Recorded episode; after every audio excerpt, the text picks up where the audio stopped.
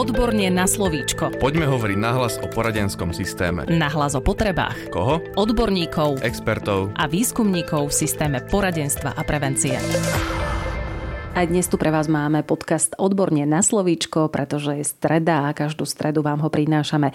V dnešnej časti sa začneme venovať téme problémového správania žiakov, s ktorým sa stretávajú učitelia, ale takisto aj odborní zamestnanci v školách a školských zariadeniach.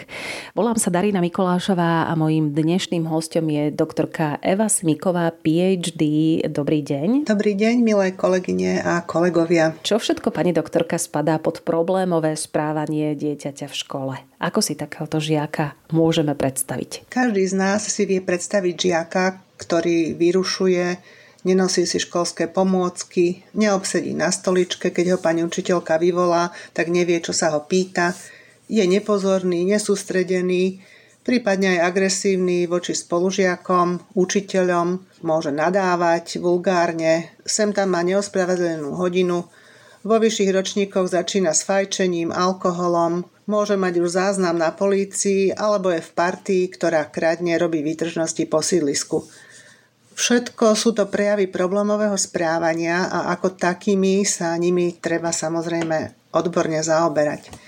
Aby sme to pochopili, že každý prejav správania má svoju príčinu, okolnosti vzniku, aj dôsledky prejavy, môžeme si to zarámcovať tak, aby sme pochopili, kedy je hranica medzi problémov a poruchou. Dá sa povedať, kde je táto hranica, kedy ide o bežné problémy a kedy sa to už klasifikuje ako porucha správania? Pri rozlíšení problému a poruchy vychádzame z toho, že správanie je vonkajšia pozorovateľná aktivita, v našom prípade žiaka alebo dieťaťa, kde je zahrnutá reč, jeho výraz, konanie. Je to vlastne aj súčasť prispôsobenie sa aktuálnym, minulým alebo očakávaným podmienkam a odpoveď na tieto podnety. V tomto kontexte, napríklad ak je dieťa choré, má horúčku, tak jeho správanie nie je možné klasifikovať ako nejakú poruchu. Je to len neobvyklá odpoveď na aktuálny podnet a tým je vlastne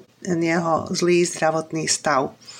Avšak rôzne vedy, ktoré nazerajú na poruchy správania, či už z medicínskeho, právneho, psychologického alebo pedagogického hľadiska, si vynašli svoje systémy, ako nazerať už na konkrétne poruchy. Každá spoločnosť, v ktorej žijeme, má svoje normy. Žijeme v civilizovanej spoločnosti a ak by úplne teoreticky žilo dieťa niekde na opustenom ostrove, kde teda má len minimálny počet osôb, nie sú tam nejaké zviazané normy, ktoré sa musia dodržiavať, tak takéto dieťa by úplne teoreticky nikdy v živote nemuselo mať klasifikovanú poruchu správania, pretože to správanie by nebolo ako kategorizovať do nejakých systémov.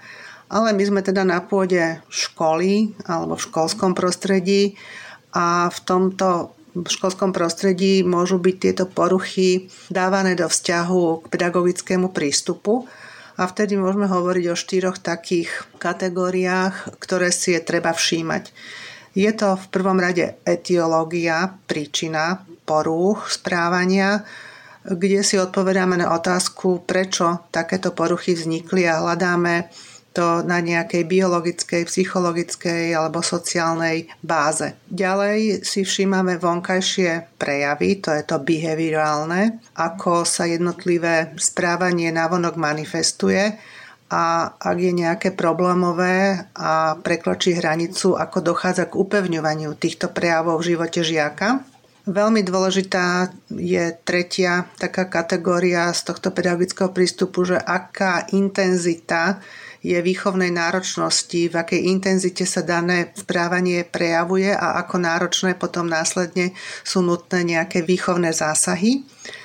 A štvrtý taký faktor, ktorý je si potrebné z tohto pedagogického uhla všímať, je spoločenská nebezpečnosť, nejaké právne aspekty, ako sú teda dopady tohto poruchového správania manifestované vzhľadom na spoločenskú normu alebo aj školskú normu, čo je napríklad školský poriadok alebo iné klasifikačné systémy, ktoré v škole treba dodržiavať. Pozrime sa na tie prvé signály, ktoré odborného zamestnanca upozornia na potenciálne ťažkosti. Prvé signály najčastejšie zachytí učiteľ alebo rodič a týkajú sa disproporcie medzi úrovňou školského výkonu a úrovňou intelektových schopností dieťaťa alebo žiaka nižšia úroveň učebných výsledkoch, než akú by sme mohli očakávať vzhľadom na intelektové schopnosti žiaka, býva často zapričinená aj dôsledkami poruch správania, ktoré sa môžu prejavovať ako také prvotné signály, ako napríklad porucha pozornosti, priestorovej predstavivosti,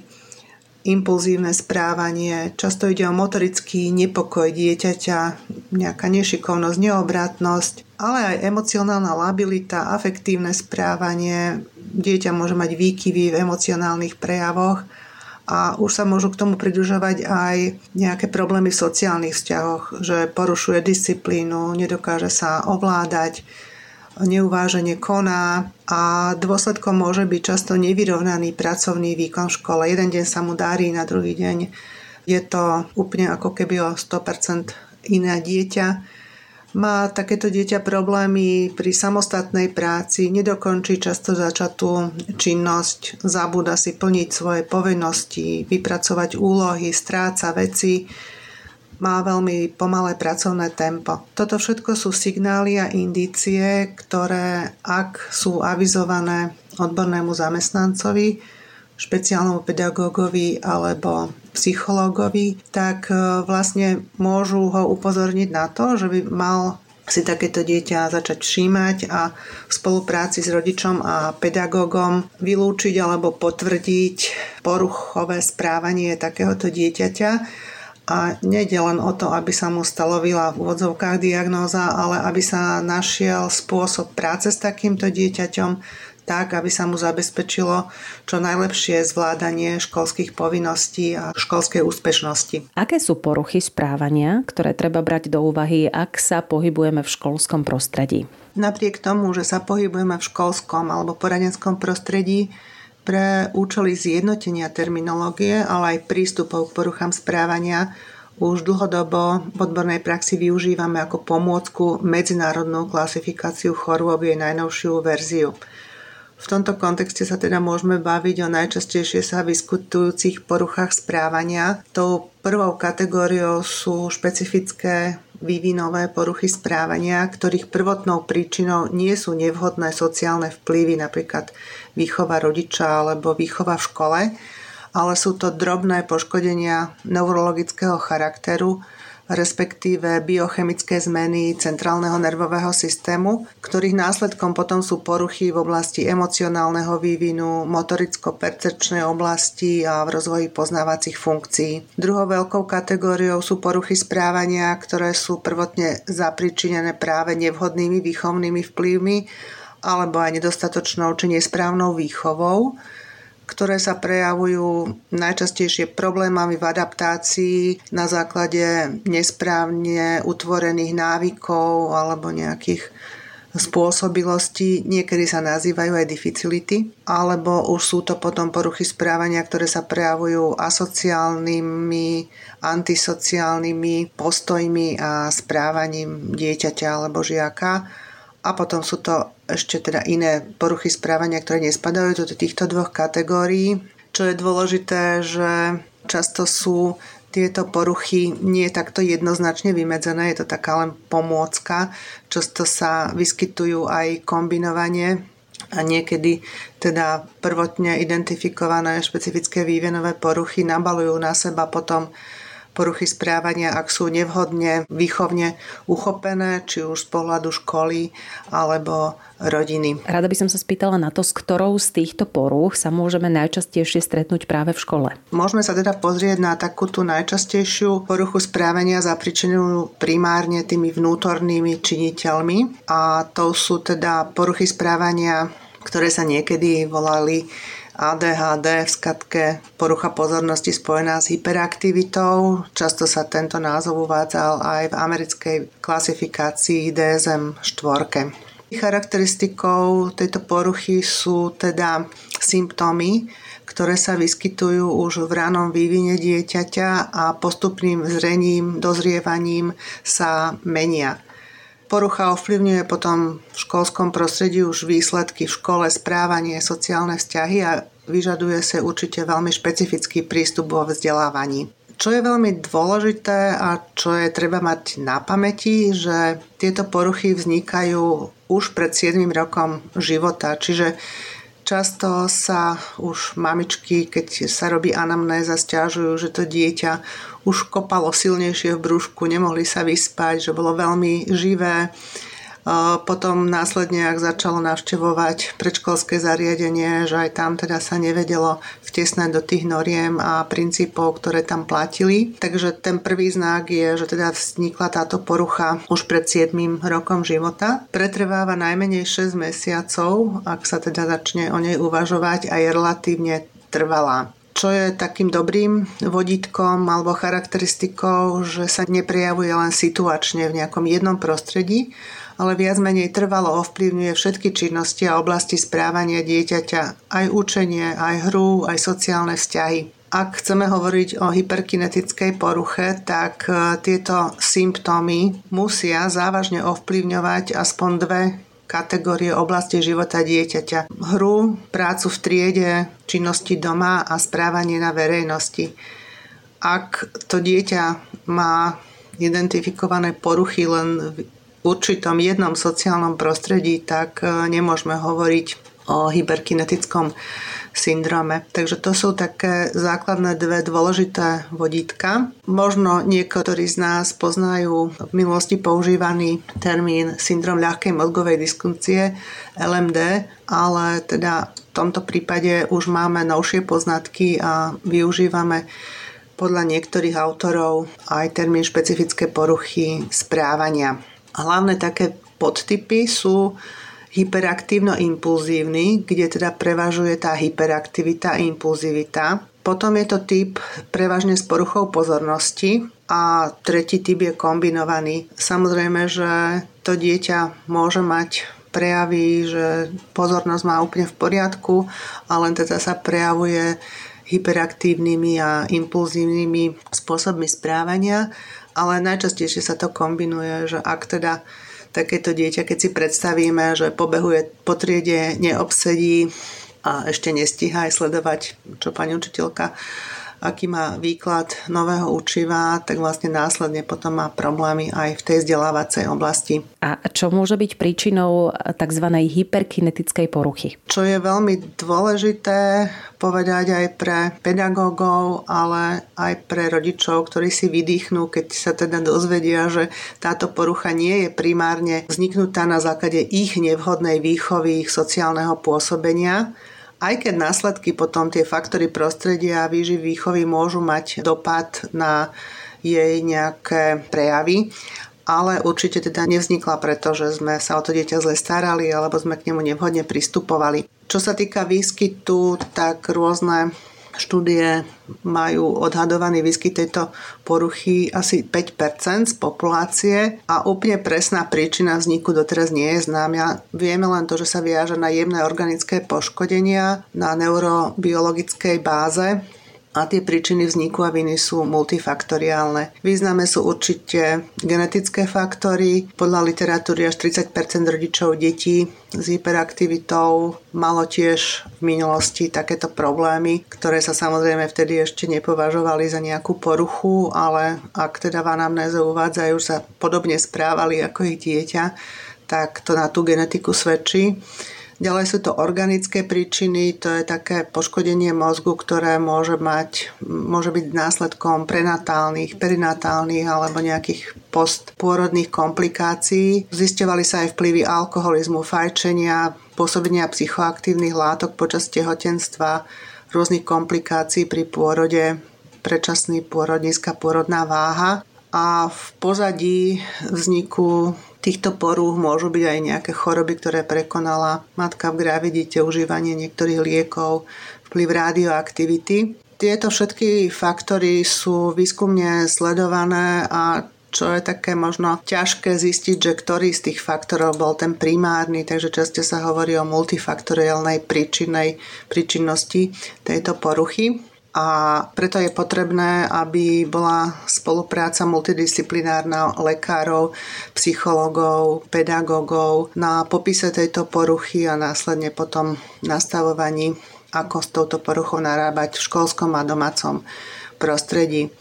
Preto sa vyžaduje často pri jej potvrdení neurologické ale aj psychiatrické, napríklad vyšetrenie dieťaťa. Aké sú typické symptómy e, tejto poruchy a hlavne ako sa môžu prejavovať v škole a v živote dieťaťa? Takými typickými symptómami poruchy pozornosti hyperaktívneho impulzného správania je to, že sa navzájom kombinujú a potom sa môžu prejavovať aj v oblasti emocionálneho, motorického, percepčného vývinu a v nedostatočnom rozvoji poznávacích schopností, funkcií a preto je výkonnosť žiaka v škole nevyrovnaná. Navonok sa pedagógom môže zdať, že tento žiak nemá motiváciu k učeniu, že je neprispôsobivý, neposlušný a má negatívny postoj k škole ako takej, ale ak si predstavíme takéto dieťa, ktorému sa nedali a ktorý vlastne vôľou, vlastnou snahou nemôže prekonať tieto biologické danosti, tak vlastne naozaj tá motivácia k jeho školskej úspešnosti je veľmi potom slabá, ale je to ako dôsledok tejto poruchy. Tieto poruchy sú často komorbidne spojené s pridruženými poruchami, ktoré sa k ním viažu, ako je dyslekcia, dysortografia, dyspraxia, dyskalkúlia. To sú teda problémy v oblasti čítania, písania, jemnej alebo hrubej motoriky. A ak sa tieto príčiny a dôsledky nesprávne uchopia, tak môže táto porucha vyústiť už potom do tej asociálnej a antisociálnej formy správania. Čo sa často ešte vyskytuje u týchto detí, že majú aj pridružené chronické ochorenia, napríklad dýchacích stiest alebo pomočovanie, poruchy spánku, emočné poruchy ako sú úzkosť alebo depresia, tá býva viac u dievčat. Niekedy sa u týchto detí vyskytuje aj epilepsia. Čo sa týka pohlavia, tak vieme, že sa častejšie vyskytuje u chlapcov ako u dievčat a u dievčat sa niekedy nezachytí prítomnosť tejto poruchy práve preto, že sú neprítomné prejavy impulzivity, respektíve agresívneho správania a preto sa vlastne neberie do úvahy, že to by mohla byť táto porucha správania. Ak sa teda takýmito poruchami zaoberáme, našou snahou je, aby teda sa nejako nezhoršovali, aby sa eliminovali ich e, dôsledky a zmierňovali ich prejavy, pretože máme potom už výskumy, ktoré hovoria o tom, že táto porucha ako keby sa nedala celkom odstrániť alebo že vekom nevymizne. A u dospelých, ktorým nebola venovaná pozornosť v detstve, tak môžu tieto prejavy poruchy pozornosti alebo hyperaktivity vyústiť v nejaké správanie, ktoré ktoré vedie až k hranici so zákonom alebo vedie k nejakému užívaniu, nadužívaniu alkoholu, liekov a často sa dostávajú do konfliktu so zákonom. Často títo ľudia sa rozvádzajú, sú nestáli aj v tých sociálnych vzťahoch a preto je veľmi dôležité venovať sa týmto poruchám už v školskom prostredí. Poďme sa ešte v krátkosti dotknúť diagnostiky poruch správania, ktoré sú založené na impulzivite a deficite pozornosti. Čo sa týka problematiky diagnostiky, táto je naozaj veľmi široká. Dôležité je povedať, že všetky prejavy dieťaťa je potrebné vnímať komplexne v súvislosti s jeho vekovým obdobím, rodinným prostredím, zdravotným stavom, ale aj aktuálnou situáciou, v ktorej sa dieťa nachádza. Preto je veľmi dôležitá anamnéza, anamnestické údaje získavané z rôznych prostredí dieťaťa. Je veľmi dôležité odlíšiť podobné prejavy, ktoré sa môžu objavovať v stresovej situácii spôsobenej rozličnými príčinami, napríklad problémami vo vzťahoch medzi členmi rodiny, nejakým nevhodným výchovným prístupom, niekedy môže ísť o zneužívanie dieťaťa, šikanovanie a podobne. Príčinou podobných prejavov, ktoré treba vylúčiť alebo potvrdiť sú aj nejaké chronické choroby. Môže to byť aj znížená úroveň mentálnych schopností alebo aj naopak v správaní vysoko detí sa niekedy vyskytuje roztržitosť, hyperaktívne správanie. Preto pri diagnostike je veľmi dôležitá multidisciplinárna spolupráca a vyžaduje sa aj potvrdenie diagnózy pedopsychiatrom alebo neurológom. Ak sme teda na pôde školy, kde sú odborní zamestnanci alebo poradenského e, zariadenia, tak môžeme hovoriť, že je veľmi teda dôležitá pedagogická diagnostika, psychologická, pedagogická alebo špeciálno-pedagogická, sociálna. A v každej z týchto oblastí sa používajú špecifické metódy, ja len naznačím, že v rámci pedagogickej diagnostiky sú to rôzne pozorovacie systémy, škály, schémy, o ktorých sme už hovorili aj v predchádzajúcom podcaste, kde je veľmi dôležité zachytiť intenzitu, frekvenciu, okolnosti a zvládanie takéhoto problémového alebo už aj poruchového správania dieťaťa dospelými. V psychodiagnostike sú to dotazníky školského rizikového správania autora Mezeru, ktoré môže využívať aj pedagóg, aj teda odborný zamestnanec, ktorý diagnostikuje takéto dieťa. Keď hovoríme o psychologickej diagnostike, tak nebudem sa zmieňovať o konkrétnych diagnostických metodách, ale o okruhoch, ktoré treba diagnosticky uchopiť. Jednak teda je to správanie dieťaťa, potom je to pozornosť, tu môže do tohto vstúpiť aj špeciálny pedagóg, ak sú nejaké problémy s pozornosťou dieťaťa, tak tuto máme rôzne metódy, ako identifikovať jednotlivé faktory, ktoré sú znížené v rámci tejto pozornosti. Ďalším okruhom sú zmapovať sociálne vzťahy dieťaťa. Veľmi dôležité je osobnosť a pozrieť sa na jeho sebahodnotenie. Niekedy je dôležité zamerať sa na inteligenciu, na intelektový výkon, ktoré dieťa podáva a neposlednej miere sú to postoje, hodnotová orientácia dieťaťa, nejaký mravný a morálny profil. Takže toto sú všetko také charakteristiky, ktoré potrebujeme uchopiť aj nejakými diagnostickými metódami. Čo je veľmi dôležité, je teda mať potvrdené túto poruchu aj z medicínskeho hľadiska. Najčastejšie je to spolupráca s neurologom alebo psychiatrom. To bola doktorka Eva Smíková, PhD, ktorá pracuje vo výskumnom ústave detskej psychológie a patopsychológie. A toto bol podcast Odborne na slovíčko. V dnešnej časti sme sa venovali najmä otázke problémového správania, ktoré nemá príčiny v sociálnom prostredí žiaka. Popísali sme si prejavy prejavy, načrtli sme diagnostiku. Na budúci týždeň nadviažeme na túto tému opäť a zameriame sa na prácu s deťmi s problémovým správaním a popíšeme si takisto prejavy a príčiny problémov v správaní, ktoré sú spôsobené vonkajšími vplyvmi.